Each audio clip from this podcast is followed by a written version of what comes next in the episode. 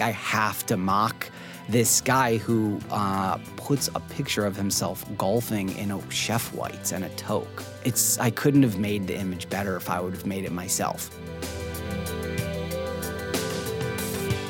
You're listening to the Taste Podcast. I'm your host, Matt Rodbard.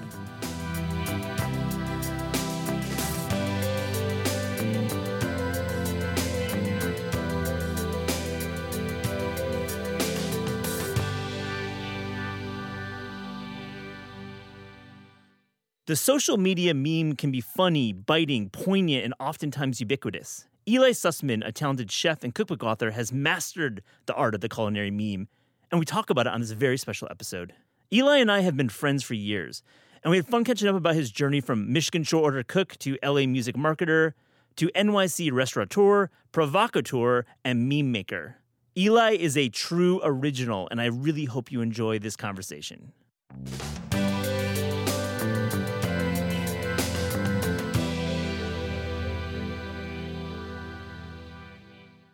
Eli Sussman, welcome to Taste Podcast. Great to be here. Man, we go back. We do. We have some history in, mm-hmm. in a good way. I mean, I think I wrote about your f- second and third cookbooks with your brother Max Sussman. Mm-hmm, I, yeah. lo- I, I love your cookbooks. Thanks. Yeah, we cranked out a couple, three in three years we put out. No way, you did a third one, which I don't think I, I got yeah, that one. Yeah, 14, uh, 14, 15, 16, we released cookbooks yeah. with William Sonoma. Yeah, and you know what? What I like about them um, you were really ahead with voice. I think that voice was something back in the early 2010s. Like there wasn't a lot of voice in cookbook writing. It felt still very academic. I mean, there's obviously we talk about great cookbooks from the 90s and et cetera, but um, writing from a youthful point of view, but also being really smart about food. You did it both. They gave us a lot of leeway to inject some of our own yeah. life and personality into the photos and the headers. And so it really read coming from Max and I what we would actually want to cook and us trying to invite you to a dinner party or hanging out at our apartment and they let the copy roll. Yeah. And so there wasn't that much uh, voice editing on yeah. the copy. So yeah, I'm happy with those those cookbooks. They still feel like me. Even even like 8 years yeah. later they really feel like something that I can be proud of. I mean, you we will talk about the memes because your sure. meme um, productivity and just like your vibe and your voice is so strong and I love it and you are gaining f- lots of fans by the day. Um, it's very cool. And so clearly you've always had skills with editorial and, and writing. Um, so we'll get into memes, but I want to get first about, let's talk about growing up. We both grew up in Michigan, so yeah. I, I can't resist. What was food like in your household in Michigan growing up? I would say fairly traditional upbringing in terms of sitting around the table for dinner. My brother, my dad, and my mom often home cooked meals, not a huge amount of carry out. The one caveat is that we didn't have a microwave growing up, so reheating was done in a pan. We didn't have a lot of um, you know those frozen foods around the house, so. Was it a super adventurous eating household? I would say on the higher end of the adventurous spectrum, but not anything totally crazy. And we didn't eat out that much. Yeah. And if we did, we ate Middle Eastern food usually, or or maybe Indian food. So uh, grew up eating a lot of hummus and pita Yeah. and baba ganoush, and Yeah. always had things like that around the house. Yeah, you grew up outside Detroit. and when Yeah. hear about Detroit, but, but was the no microwave thing, was that like a cancer scare thing? It's just my parents being the way that they are. I think Yeah. that they it was just a conscious decision that they made and then once they decided to stick to it, it became almost like a running joke in the house. We're a no microwave house and that's how we differentiated ourselves Love from that. other people. Are you, know? still a no My- microwave house? I have a microwave, but my parents still do not have a microwave. It's my mom is a, a free spirit, an independent I thinker, love it. and that is her little small revolt against the suburbs. I mean, I think microwave popcorn is is kind of overrated. I'm not a huge fan, but I think like the idea of like cheese melting in a microwave, I, I can't live without that. We had a popcorn machine growing up. Yes, That was a singular purpose machine. And I remember that would be uh, that would be utilized sometimes. It had a little spout so the popcorn would would pop and then pour over into a bowl, which is very satisfying. Was it a yellow plastic one? It sure was. Oh, it was. I love that. yeah, and you know, as in terms of putting things in the microwave, all my friends had microwaves, and they all had these amazing junk closets. So my experience falling in love with food was often through the junk food opportunities at other people's houses, and like going into someone's pantry and having 15 types of cereal to choose from and mixing them all up in your bowl. I remember that as a very vivid out of the house memory, you know, going in and oh my god, you have Pop Tarts and Yo. you have chicken nuggets, like all the things that we didn't have. At We had the same house. parents. I mean, Jewish parents, like Snackwell's fam, and definitely no sugar cereal. So when I went Yeah. to the Gilroys down the street and they had like Captain Crunch and um, Cinnamon Toast Crunch, like yeah, whoa. totally. I thought Honey Nut Cheerios was the be all end all of sugar Yeah. cereals, and then I tried, you know, Cinnamon Toast Crunch for the first time, Yeah. and my life changed. I saw the light at the end of the tunnel. Uh, I, I mean, uh, we could talk about cereal, but I want to hear about Detroit because you grew up outside Detroit, but Yeah. you clearly, um, you know, lived in Detroit. Do you go to school uh, near Detroit? Uh, not really. I went to like a Jewish day school in the burbs. Yeah, but so- college. but you went to college. I went to Michigan State. MSU Spartans, that's yeah. right, right, so right. like, did we? We went to Detroit a lot Yeah. growing up, and for you know, either shows or concerts, Mm-hmm. all the Tigers games that we went to. So we went downtown, but ate a lot of food in Dearborn. Yeah. Huge Middle Eastern population there.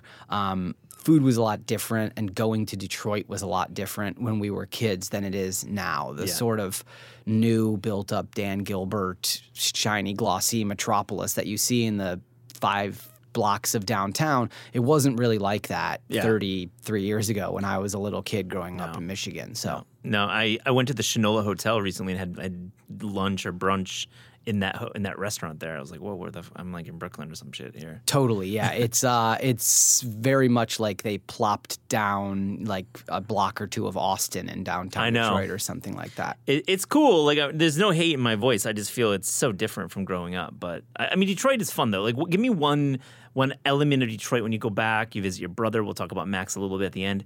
Um, what what's like something that we should all know about Detroit that maybe our listeners don't know? Yeah, well, I mean, family shout out, but my mom runs this amazing nonprofit print shop down in Eastern Market, and it's Cool. called Signal Return. So my mom's a printmaker by trade. She's a she's an artist, and she works with these massive printing presses. And Signal Return has these antique, incredible presses, and you do letterpress. It's all by hand. And so I think that that's a nice representation of something that can happen in downtown Detroit. You're working with your hands. It feels very much like a mechanical exercise, like building cars in a Yeah. factory to a certain extent, you know, small pieces that fit together.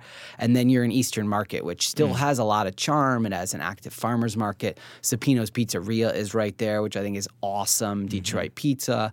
And then if you want some, that's, you know, a newer spot. And if you want to, um, walk a little bit further down the road, you can make your way over to uh, Selden Standard, which I think is one of the best restaurants in Agree. Detroit. Hard agree. So Love that's that's some of like the newer things that are happening Yeah. in Detroit. I mean, they're both both of those places are maybe a decade old at this point, but they're both really excellent. So I like to send people to both of those places for a taste of newish Detroit. yeah. Uh, because you brought it up, Buddy's or Jet's? You know, I am not a huge pizza eater, right? So Yeah. I'm going to dodge that question by saying because I don't eat dairy, really, it's been a Mm-hmm. long time since I've really dove into a pizza. Yeah. But I've always been more of a traditional circle thinner crust pizza. So even if I'm going to eat pizza which with cheese, which I do very very rarely, Yeah. I'm more of a like a Roberta's New York style slice piece. I don't love that deep dish Yeah. Detroit square style pizza. It's just a little too much dough and cheese for me. Yeah. And I know that I'm going to get crucified for Nah. that by by Detroit folks, but like I guess I would take Buddy's over Jet's, but honestly, the true answer is neither. Neither. Uh, fair enough. Uh, we don't need to b- belabor your your your Yeah. unfortunate take. Yeah. Um, um, you ended up in L.A. I now, did. and this was something when I met you when you were cooking at like Mile End. I think I met you when you were running running the show there. You, but you had this career before food. You were in advertising. You worked in like radio advertising and print I advertising. I worked in music. Yeah, I had Okay. a, a bit of a weird way to get to backdoor into cooking, which Yeah. was I moved to Los Angeles because I thought I would want to get involved in management in the music industry. Interesting. Okay. And I did an internship at a record label, and I ended up landing at a company which did all the marketing and advertising and promotions and media buying for about a hundred record labels. Hmm. Those were our clients. So I was music adjacent. I got to go to shows.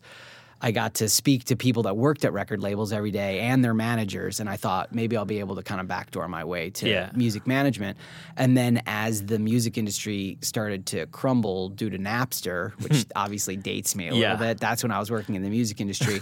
I kind of saw the writing on the wall. I had always loved cooking and was doing it hmm. on the side, catering companies in LA on the weekends. And I just kept talking to my brother. I don't think this is the right fit for me. Should I switch to a cooking career? And he was cooking in New York. And after a certain amount of time, he just said, You got to stop asking me and just do it. Because he was up at Roberta's, right? At that point, he was at the Breslin Okay. Wow. at the Ace. Yeah, yeah. So he said, "You guys, you just should move here Yeah. and just get a cooking job. And if you don't like it, go back and work in advertising Sure. or move to LA. You know, you have options. You're lucky enough to have the privilege to just quit everything and try it." And that was sound advice. So I moved to New York. I crashed on his floor. He got me a couple trails set up. My first one was at Mile End, and I immediately knew that it was the right fit. That's pretty cool. And you had no professional experience. You just went into trail with like Noah and those guys without really having worked. In, you worked at a catering kitchens, no right? professional restaurant experience, Yeah. truthfully, at that kind of level because I Yeah. cooked in college, but that was a grill line Yeah. job at a Greek joint in, in East Lansing. Yeah. Mm-hmm. Pretty straightforward, eggs and omelets type stuff, sandwiches. And so I started as a prep cook at Mile End. They had a prep kitchen in um, Gowan- uh, like basically Gowanus area on President Street, and I Mm-hmm. Started learning how to make hot dogs and and curing meat and making chicken stock and things like that. Uh, and that was my first uh, role here when I moved to New York. That's incredible because your time at Mile End um, really um, aligned with that restaurant getting moving well beyond just the Montreal style uh, smoked meat. Yeah, Like you were doing cool shit and innovating and just being a chef. I mean, it, was cool. It was insanely popular when I Yeah. started there. Yeah. I don't want to like take credit for for that, Definitely but I not, do yeah. think that I took something that was working there exceptionally well, which was this Montreal style delicatessen, and then building on it and developing Jewish dishes that existed within the realm of, you know, either like traditional New York style deli food or more diaspora Jewish cooking, which mm-hmm. encompasses some of my family an- ancestry from Eastern Europe and isn't maybe. Re- it's not really Montreal Yeah. Jewish cuisine, but also a lot of that is wrapped up together since so many Jewish people immigrated to both Montreal and New York. Uh, there's ties that kind of weave them together. So that was my first opportunity to, you know, put something on the menu and and maybe have a little bit of my own voice cooking. Yeah, and you see that at Samesa now. I mean, that that diasporic c- cooking. Yeah. Um, and so clearly you had an interest in it um, early on in your professional career. Like there wasn't a lot of that in New York at that time. I mean, there's certainly some tentpole places um, that were doing um, the style of Mediterranean Jewish cooking that you ended up doing um, at Mile End, and later at Samesa.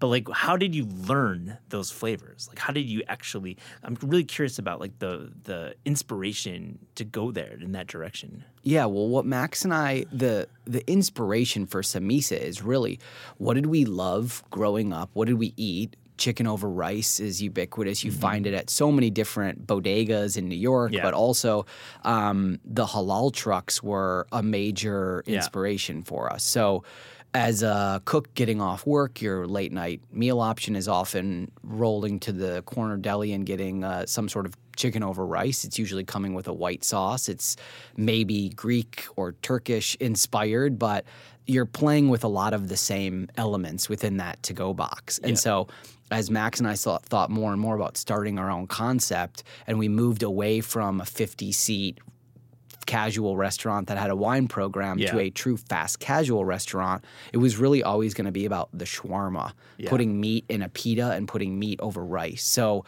those flavors are things that you would be familiar with if you went to a traditional Middle Eastern restaurant. And then we tried to do our best to make something that tasted delicious while still honoring Yeah. the original versions of those while not trying to copy them, right? I'm not from the Middle East.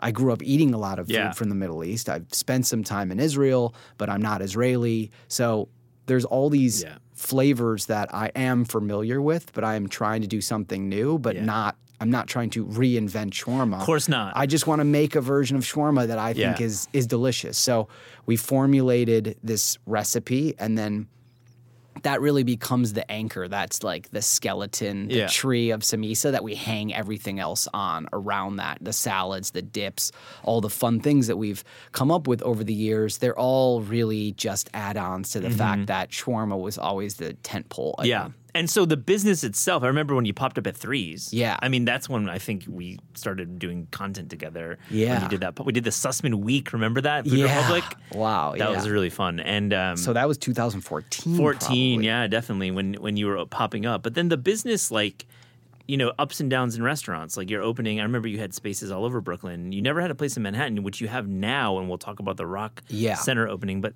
how did that go? Um, were you ever um, feeling like you were uh, boxed into a corner, or were you were you evolving the way you felt like you should be evolving? It's always been an up and down, and there's so many times where we thought, thought that we were right on the cusp of figuring it out and Yeah. making it work, and and then there's some sort of setback, and we've had good years and awful years, and amazing explosive months, and times when I thought the business was going to close, and a lot of people that have restaurants can commiserate with that, where you feel like I'm definitely going to turn the corner. This is an amazing month, and then five things in the restaurant break, and you realize there's no profit this month, and we're looking down, you know, Yep. sort of uh, the the disastrous conclusion, which is that we're going to have to potentially close this restaurant. So we've opened many spots and some have worked and some haven't. I mean, Williamsburg was awesome and we had Yeah. to close it because of COVID for because of a landlord disagreement. Cool space. Yeah, I like mean, that space a lot. that it will always have a, a, a you know that will always occupy a large part of my heart because that was our true brick and mortar that we launched and we were there for a really long time and would have stayed there for quite some time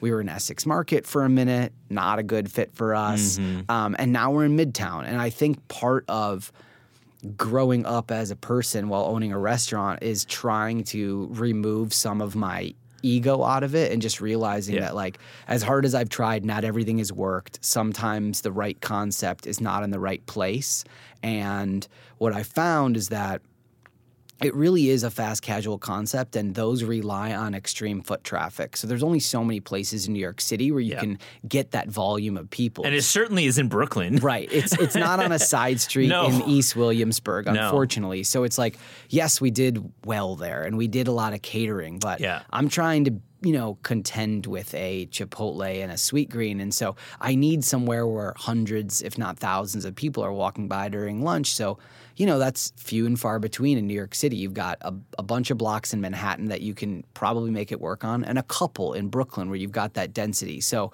Rockefeller Center was a huge opportunity, and I just wanted to see if it would work there. Like Yeah. from a vindication standpoint, I thought I've got a fast casual concept. Can I open it in Midtown? Yeah, will like, it function? You're here? in the belly of Rock Center, which is, Yeah. has had quite a rejuvenation with all these um, openings, and Totally. uh, I mean, really smart to get you guys there, and I'm so like right by our office.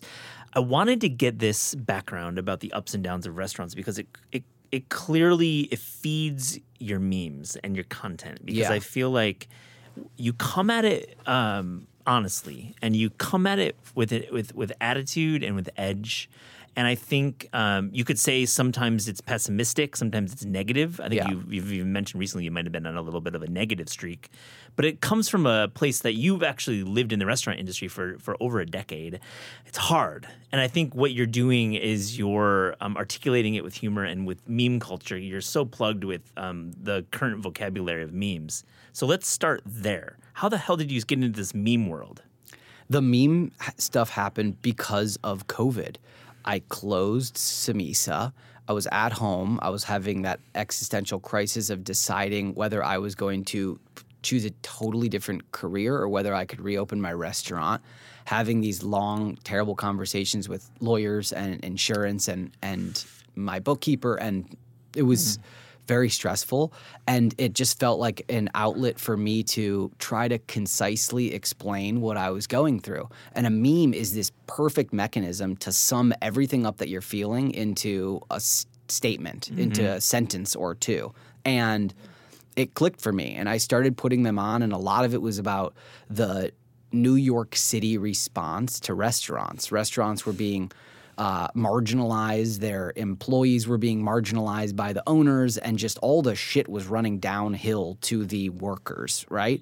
These frontline workers that were being literally and figuratively abused and taken advantage of. So I started to try to cultivate a bit of a voice that was what I was going through, but also put myself in the perspective of not only an owner, but I've been a line cook. What is the prep guy going through? Bartenders, Yeah. front of house, all these people. So I just listened to what people were venting about and then tried to make memes that would appeal to their perspective. And so from that, it just kind of opened up into this thing where I switched my account from taking overhead photos of food plates, like what everyone else had been doing, to just kind of ranting about things that were upsetting me that was going on in the food industry. And what I found really quickly is that uh, folks in the industry felt scared a lot of the time to say this stuff out loud. Yeah. And I am willing to say Yeah, the quiet loud. part loud is always said, and it's brave and it's bold. And I think I wanted to ask you first, like the idea of the meme, the, the craft of the meme. Like a lot of chefs don't get the internet,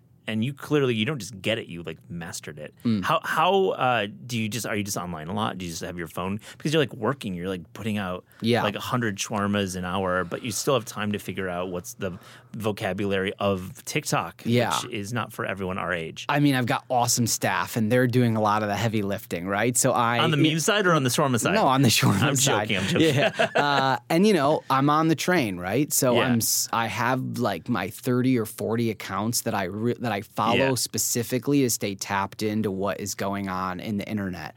And honestly, I'm still an old dude. I'm googling words and and being like, I have no idea what's going on in Yeah. this scenario. I've clearly missed something in the like Gen Z Yeah. uh, verbiage that has gone way over my head, but I know what's going on in the food industry. And as the account has grown and I've not only just put my own feelings out there, I get lots and lots of DMs from people that are sharing an anecdote, or I'll even put up a I'll put I'll put up a request. Yeah. Give me your worst DOH moment, and I'll get a lot of fodder that way that I can turn into content. So like a lot of it comes from my life and again I'm trying to like represent the perspective of so many people in the industry. So people are more than happy to share gossip, which is not really what I want the account to be for, but they're No. they're willing to share stories and anecdotes and bad days that they've had.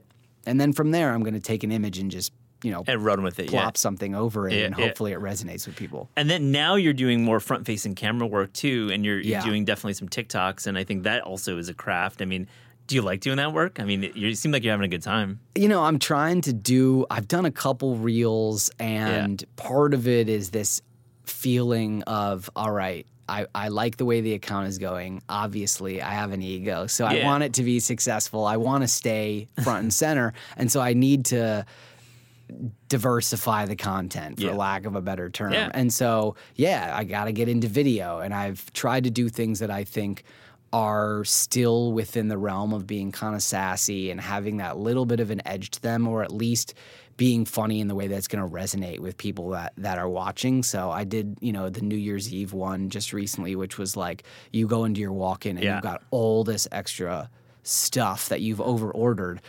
And that's really seemed to resonate with a lot of people. Because it's the Yeah. reality of a January 7th walk in where you've over ordered your mise en place for New Year's Eve and Right. you're in the hole thousands because you didn't have your reservations that you thought you would. And you're running the truffle French fries, or you know, you're you're running like that lobster sandwich that you never really Yeah. wanted to put on the menu. So, um, I like making the memes more than I like doing the Yeah. videos for sure. Yeah. Now, let me ask, do you ever get nervous before you post a meme? I mean, there there is a fearlessness with the the account because you're taking on big we'll get to some of the folks you take on and you very clearly have a strong opinion about some of these sacred cows and sacred pigs and sacred whatever. Um, do you ever get nervous? Yeah, definitely. Thanks for being honest. I think that there's uh, uh, internal pressure and external pressure on me to say something now. And what I found is that I'm getting a lot of DMs when a thing happens, and people say, Can't wait for the memes, can't wait for you to tackle this topic. And so, what if I'm busy and I don't put out a meme and then people think that I sidestepped it or that I'm, you know, siding with someone that I truthfully don't know or that I don't have any opinion on. And often sometimes the conversation has already been had and I don't necessarily want to weigh in and put my stamp on it. Um, or it's a topic that just doesn't really interest me and I'm not going to touch it. So, um, yeah, I don't, I don't want Thomas Keller to hate my fucking guts. Like I don't honestly know him and I don't have any direct beef with him, but his golf club post was preposterous, so Yeah. I had to comment on it. Yeah, Like let's get into that yeah. one because I want to get into some recent ones. We're recording this in uh, early January. Yeah. Um, Noma, uh, quote unquote, closing uh, a few days ago. That news um, hit hit your feed pretty hard. But Keller, like, let's go over this thing. He lost Sure. his golf clubs. Yeah, and then he put up a post about trying to uh, get them back. He wanted information. He offered a reward, and then he listed the contents of his golf bag, which was just an extensive list of very high end items. Some of them were were monogrammed, and it just seemed like he was making it too easy for me. Yeah. Like he's just did all my work for me, you know? Yeah. He's just leading me right to the water. And what am I supposed to do with that? Like I have to mock this guy who uh, puts a picture of himself golfing in a chef whites and a toque, you know? Yeah. It's I couldn't have made the image better if I would have made it myself. So you gotta dig into those certain people at the top. You know, there's there's a there's some chefs at the top, and they are so famous. They are celebrities that I feel like going after them is allowed. They they have been in the hmm. Public domain for a public long domain. Yeah. They are in the the culinary zeitgeist. Like everyone knows them. They've transcended being just like a working chef. You know, I'm not gonna usually go after someone who's grinding it out. Their You don't punch down. I mean, that that's a bad look, and it's just a bad tendency for internet culture to be Ye- punching down. Yeah, Like, and on. that's I mean, that's not, you know, I put out what's going to resonate with a wide swath of people. And so like they have to know who I'm talking Yeah. about. And you know, sure, that's the Daniel Humms of the world and again, I don't know him, but like there's just so many things that happen at EMP that are easy to make fun of and Yeah. this is the role that I've taken. Like I'm I commentate on what's going on in the food industry and often the things that I find to be super problematic is that three Michelin star star culture. Like that I'm there are incredible people that work in that realm. Super talented people. I am not saying that your job and your life is worthless for committing to that. But I am commenting on aspects of that unpaid labor culture, which I think is completely fucked and that Yeah. I do not think should happen anymore. And if the folks at the top are not willing to uh, really say that they've been complacent and that they've been part of the problem and they're going to continue to use this brigade system to exacerbate an existing problem, well, then I am going to take the opportunity to comment on your sort of blind eye to how you've built your empire on the back of the- unpaid labor. It's also the, the idea of gatekeeping. I feel like you really push back on the idea that a few individuals have all this power or perceived power.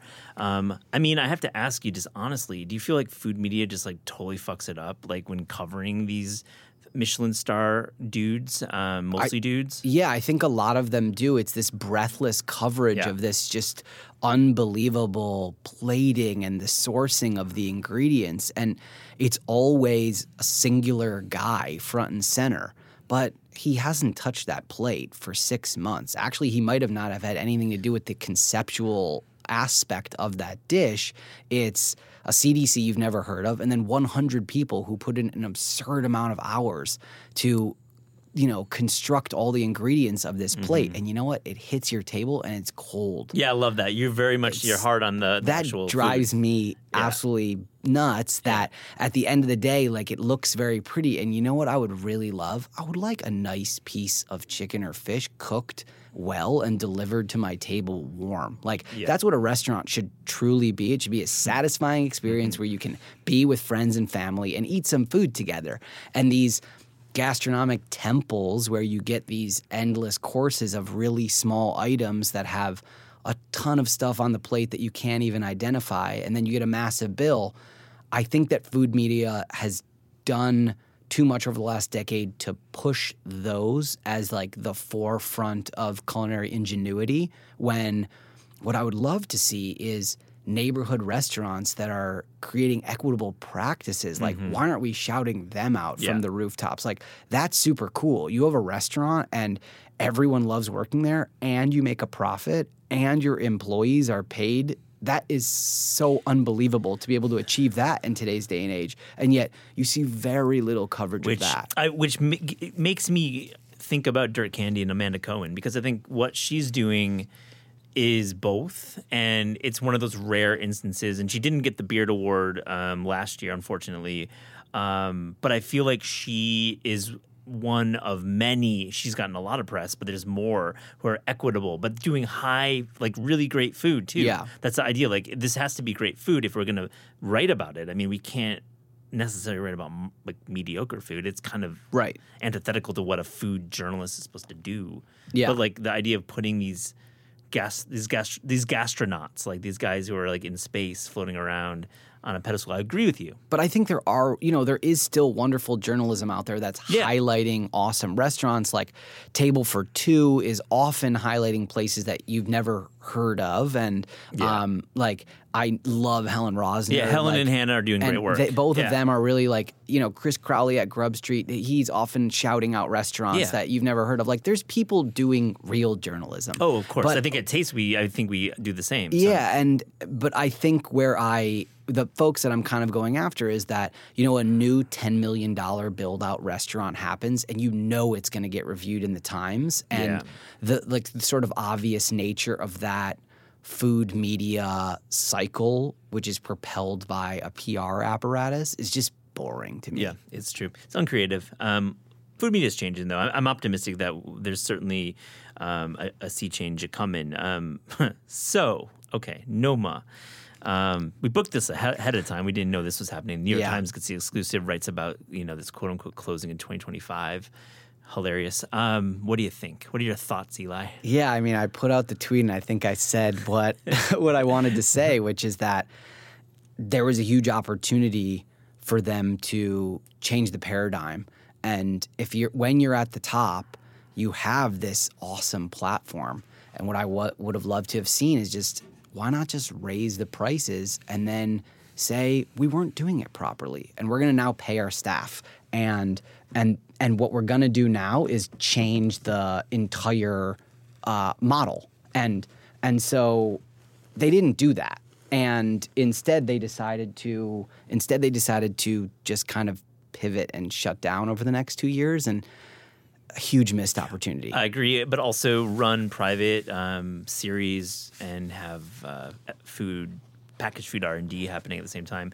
Can't hate on a company trying to pivot and evolve their business model. I'm not saying that at all, but I'm also I think it's a missed opportunity as well, is to create a narrative that is um, like about equitable pay. Someone has presented the fact that like we sh- they should have been um, charging people to work there and made it actually a school instead and th- think of it as that. why not try a new model that would would benefit all those folks that have contributed and built that place into what it is because it's truly the workers there that have done so much and look i you know i'm not the loudest critic of that place and i don't have all the Yeah. information but i what i will say is that you know what if they would have decided to do something that would have been more equitable for their employees right and they would have stayed open other restaurants would have looked to that and said, wow, we need to aspire to do that in the same way that we've aspired to rip off Noma creatively from Yeah. a culinary standpoint. I mean, every restaurant has been, you know, basically parroting their plates for years, right? They are the they are the leader from a visual perspective. Yeah. Why not embrace that position and just realize that like whatever you do, people will aspire and copy to do what you do. So again, missed opportunity. Missed opportunity. I've invited René on the show many times through his PR. I've interviewed René many times. Mm-hmm. He's been very cool with me. I've spoken at Mad. I, I really, I've never dined at Noma, but have spent time in the kitchen there. And um, I can't speak about his character because I don't know him, but at least um, he's he's certainly pushed the boundaries of food into places that uh, that we could never have imagined 25 years ago. So Yeah, I mean, gotta look, give them credit for that. everyone who goes through that kitchen has, for, for the most part, a skill set that I will never have. Yeah. There's a there's a technical uh, quality that all those chefs that work there, like I'm not ragging on them. I'm No. just saying, with great responsibility comes great opportunity, and and I think that they they missed the mark. Are you optimistic about anything right now? Oh yeah, I am so optimistic. I'm a pretty positive guy. You are, and, I feel like this has come off as me like uh, raging on the industry, but No, I- not I- at all, I really, not. I really, uh, I'm so excited about the opportunity for these newer businesses to have you know covid presented a lot of people with a lower barrier to entry to sign a lease or sign a short-term lease and um, you know there's this uh, spot in New York City, they started selling burritos off their fire escape, right? and now they've got a spot in a food hall. And you saw so many people that tried a pop up during COVID. Now they've got a brick and mortar location, right? Eric was doing fried chicken as this pop up, and now he's on Flatbush and he's got a physical restaurant. And he was like a fine dining guy, and now he's doing fried chicken. And who knows This is if, Pecking House? Yeah, Oh and- shit, I love Pecking House. and who knows, like, if that would have been his career trajectory, if that place would have even existed without COVID. So it gave so many people the opportunity to pause and Yeah. regroup and think about what they wanted to do. And people left traditional careers and and now are private chefing. So like I think there's all these interesting avenues that people were able to pursue because there's been like a change in mindset. And also there's still amazing food that's happening everywhere across America, across the world, mm-hmm. from people that are taking the opportunity to open their own place and they're doing it maybe in a smaller way because they're realizing that the if the food is good, mostly other things will come. Yeah. And you don't need that like big glitzy build out PR rollout. You can just cook some food and, you know, Dame is a small restaurant and yet they have gotten the acclaim of a restaurant 10x the size um, because people love it. They Yeah. gravitate towards it. Same with it. Bonnie's too. Bonnie's as well. Yeah. You know, like they they do something very specific there that people were so excited about that Cantonese American style Yeah. of cuisine, and um, and it's caught on like wildfire. Yeah. I mean, people are crazy for it. So like, there are really cool things happening that are in that either mid-level casual space or even at a like slightly cheaper price Mm-hmm. point. I think that's awesome. Let me ask you, Eli, how can we as diners be the best possible diner when dining at a but we'll say both fast casual or the counter like your spot or just any kind of dining, fine dining, middle dining, etc. Yeah, I think that the diner has to a little bit more so now understand what goes into cooking and what the job is like and still realize that it's it's really hard but also absorb a little bit more of that cost you know things are prices have gone insane on product and so you know, to a certain extent, even at that lower price point that we're talking about, you're going to see things that you might get a little bit of sticker shock. And so I hope when you go out, you really, it's an enjoyable experience. I hope you love the food, but also you still have to tip, even if things are a little bit more expensive. You can't be pulling back on your tip. Like tip, tip. the 20 to 25% to Yeah. 30% to 35% on the actual bill. I mean, eggs Right. are $126 a case right now. Exactly. They were like $65 a case um, less than two years ago. Yeah, it's uh, you know, everything has kind of gone through the roof. You've got like lettuce quadrupled yesterday, right? I Yeah. tried to buy some iceberg and it was outrageous. So What's the price then? Just like what, what does quadruple mean? I mean, like a case of iceberg lettuce is like pushing 85 bucks. Wow. And, you know, it used to be like free, basically. It used to be a dollar a head, essentially. Yeah. No one wanted iceberg lettuce, but there's drought and California is having issues and, you know, Dude, everyone wants Shreddish. You know, Shreddish is like everywhere, right? yeah. and and so everything has gotten more expensive, but that doesn't necessarily mean that you need to all of a sudden be either cheap or impatient and that sort of Yeah. COVID, uh, I'm giving you some leeway mentality that some diners did have and offered restaurants for a while. It did that dissipated a while ago. I know. But I'm asking people to still be kind of kind and understand that like this is still a really tough business and profession, and you should leave a tip. What about should we dine out less and just dine out better? I mean, I, I don't. Yeah, you're shaking your head. Yeah, Okay. that I don't specifically know. Like I, that totally depends on your what you've got in your pocket and what Sure. you're, what you want to do. But I think that you know if you're if you are thinking about making those decisions in a real specific way, you're like I only have a X amount of money per month.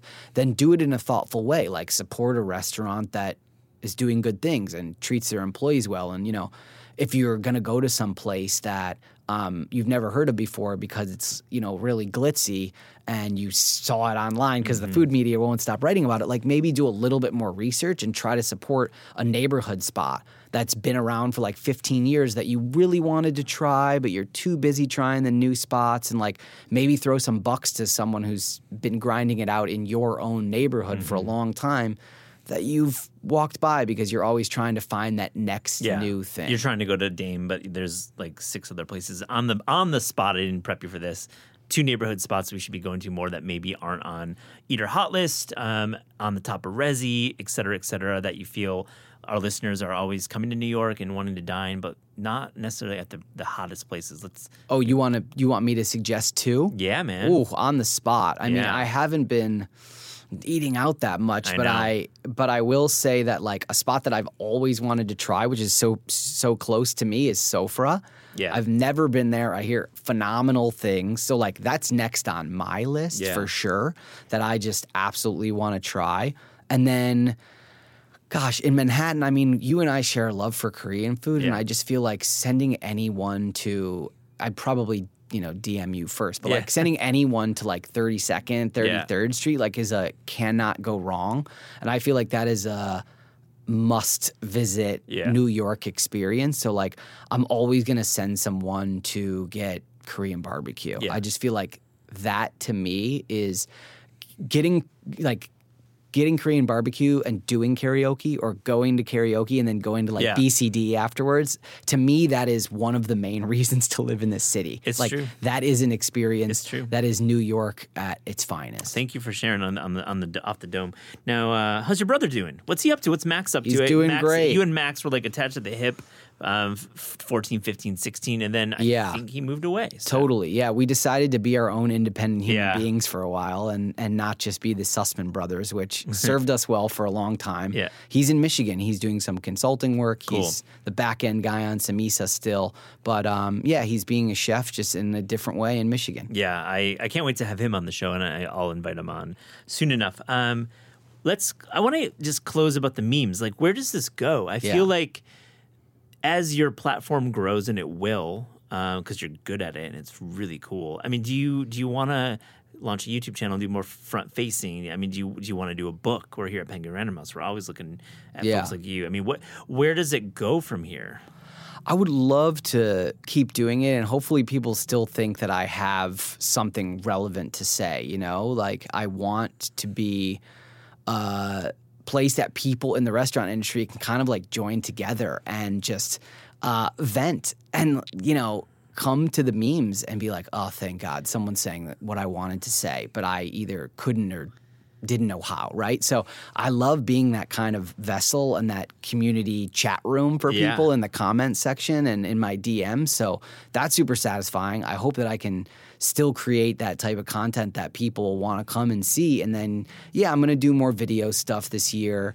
Um, and then who knows? Like maybe there is a, a book in the future. We'll talk about that in a sec. I mean, would you ever go like the Deuxmoi route and just do like straight gossip? Yeah, that's not really like that appealing to No. me. You know, like the like rumor mill in the restaurant industry. I think I'll leave the journalists to settle the the bad behavior uh, Yeah. of, folks. You know, like obviously I weighed in on the Willow in Costco thing. I Yeah. just think that was like the funniest thing. ever. Hilarious. So Funny. yeah, I mean, I am gonna like that was kind of like a rumor. You know that they. Go to Costco, so th- things like that I'll touch, but other things I'm just gonna um, I'll steer clear of the sort of like an anonymous. I Yeah. heard a, I heard a bad thing and I hate this person with no substantiated evidence. Like I'm not trying to wade into those waters and be like a clearinghouse for for people's um, uh, anonymous aggression. But Yeah. like I do definitely want to highlight more awesome small businesses. I've done this thing periodically called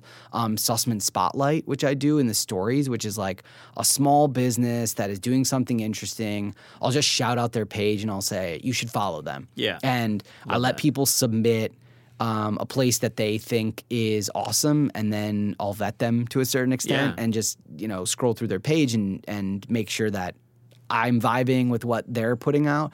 And then I just put them on the stories and like maybe they get some extra followers from it. Who knows what could come of it. But I think that that's a cool way to use my platform in addition to talking shit and, Yeah, no. and calling people out. And then beyond that, it's like maybe there's a, a secondary way, a video way that I can incorporate that and start highlighting some of those Yeah. small businesses. So, you know, I've got some things percolating for 2023 where I hope I can do more video stuff. I'm trying to figure it out. It's, you know, I am like an old guy in internet years, so I'm trying to figure out how to do all this this video Believe stuff. me, I yeah. know. I mean, it feels like New York Nico is is also like a, a great follow uh, in the same vein as Totally, yours. you yeah. know, shouting out local businesses. Yeah, he does it in the most organic, amazing way. I mean, he is like a New York dude through and Yeah, through, and yeah. he's got all these, you know, you can tell that he was like 16, smoking cigarettes, walking around the Lower Yeah. East Side, and just he knows everyone. Hanging on a tunnel. Yeah. Yeah. He's just, you know, he's like tapped in in a way where um, he is the, I mean, he calls himself, I think, the voice of New York, right? And so, like, I would love to, to a certain extent, almost kind of copy what he's doing and be able to interact with small businesses, food businesses, and like shout them out. And But you like come at that, it from yeah. a chef point of view, which is different, which I think is cool and, Yeah. and unique. I mean, I definitely I'm playing a lot of inside baseball with the memes. So I, mean, there- there's there's probably a, a point at which I could go a little bit more broad and increase the audience, but I'd love. I'm just gonna stay niche. Yeah, Like, stay stay true. If you don't get it, I'm so sorry, but Yeah. that probably means you never were a waiter. Do you monetize this thing? Can you like actually make a make a nickel off? Oh off no, no, no! There's no money being made off this. That would be so cool, though, right? I I don't mean- know. I don't know how to do that. Yeah, yeah. Well, uh, the, I guess your your DMs are open. Yeah, for that. yeah, exactly. I am looking for sponsorship opportunities from companies. Yeah, yeah. Uh, no, I, I don't think that this is like um, this isn't a, like a get rich opportunity. I don't think I'm ever gonna really be able to turn the account into the type of thing where I'm like um, having sponsored memes and stuff like that. But um, I did consult for a company and make some memes for them, Nice. and that was a weird opportunity that came my way to help them kind of hone in on their voice and an awesome experience for me as a chef like really going back now to like my old school advertising marketing Yeah. days of like flexing some of these weird muscles and them all coming together and helping someone else kind of find what their comedic take could be on what their product was. Yeah, oh, that's cool to hear. I, I hope you can get more of those gigs. Eli, we ask all guests on the Taste podcast if you could write a cookbook or food culture book without the burden of time, meaning you have no deadline, or the burden of budget, meaning you have unlimited funds, all the money in the world. What would that book be? Yeah, I came prepared for this one. Okay, so I'm calling it uh, resetting the table, and there's a salt shaker and it's spilled, and there's just a pile of salt on the table, right? And uh, what it is is um, it's uh, resetting the table. It's an average chef telling you how to be an above average restaurant owner. and what I'm gonna do is I'm gonna I've got unlimited budget, right? Yeah, no- okay, so I'm no crisscrossing the nation on your dime, and I am eating at a lot of restaurants, and I'm talking to a lot of amazing owners and chefs about the singular worst mistake that they've made when they opened up their business. And it's a personal anecdote. It's a story, it's an interview with them. And similar to what I've done on my podcast, you know, I'm mining other people's experiences so that I don't make that same mistake. So I'm basically uh, compiling that all together so you get 100 terrible situations that hopefully let you navigate uh, y- your future as a restaurant owner so that you don't make those same mistakes again. But guess what? You're gonna make Yeah, those same mistakes. that's the again. whole like that's Yeah. the end of the book. Is The like, end of the book is- keep making it. You're screwed no matter what. I love it. Eli Sussman, thank you for joining the Taste Podcast. Thank you so much. Great to see you. The Taste Podcast is hosted by me, Matt Rodbard. It's produced by Pat Stango and edited by Clayton Gumbert. Theme music by Steve Rydell. Visit Taste online at tastecooking.com and make sure to subscribe to our newsletter. Thanks for listening.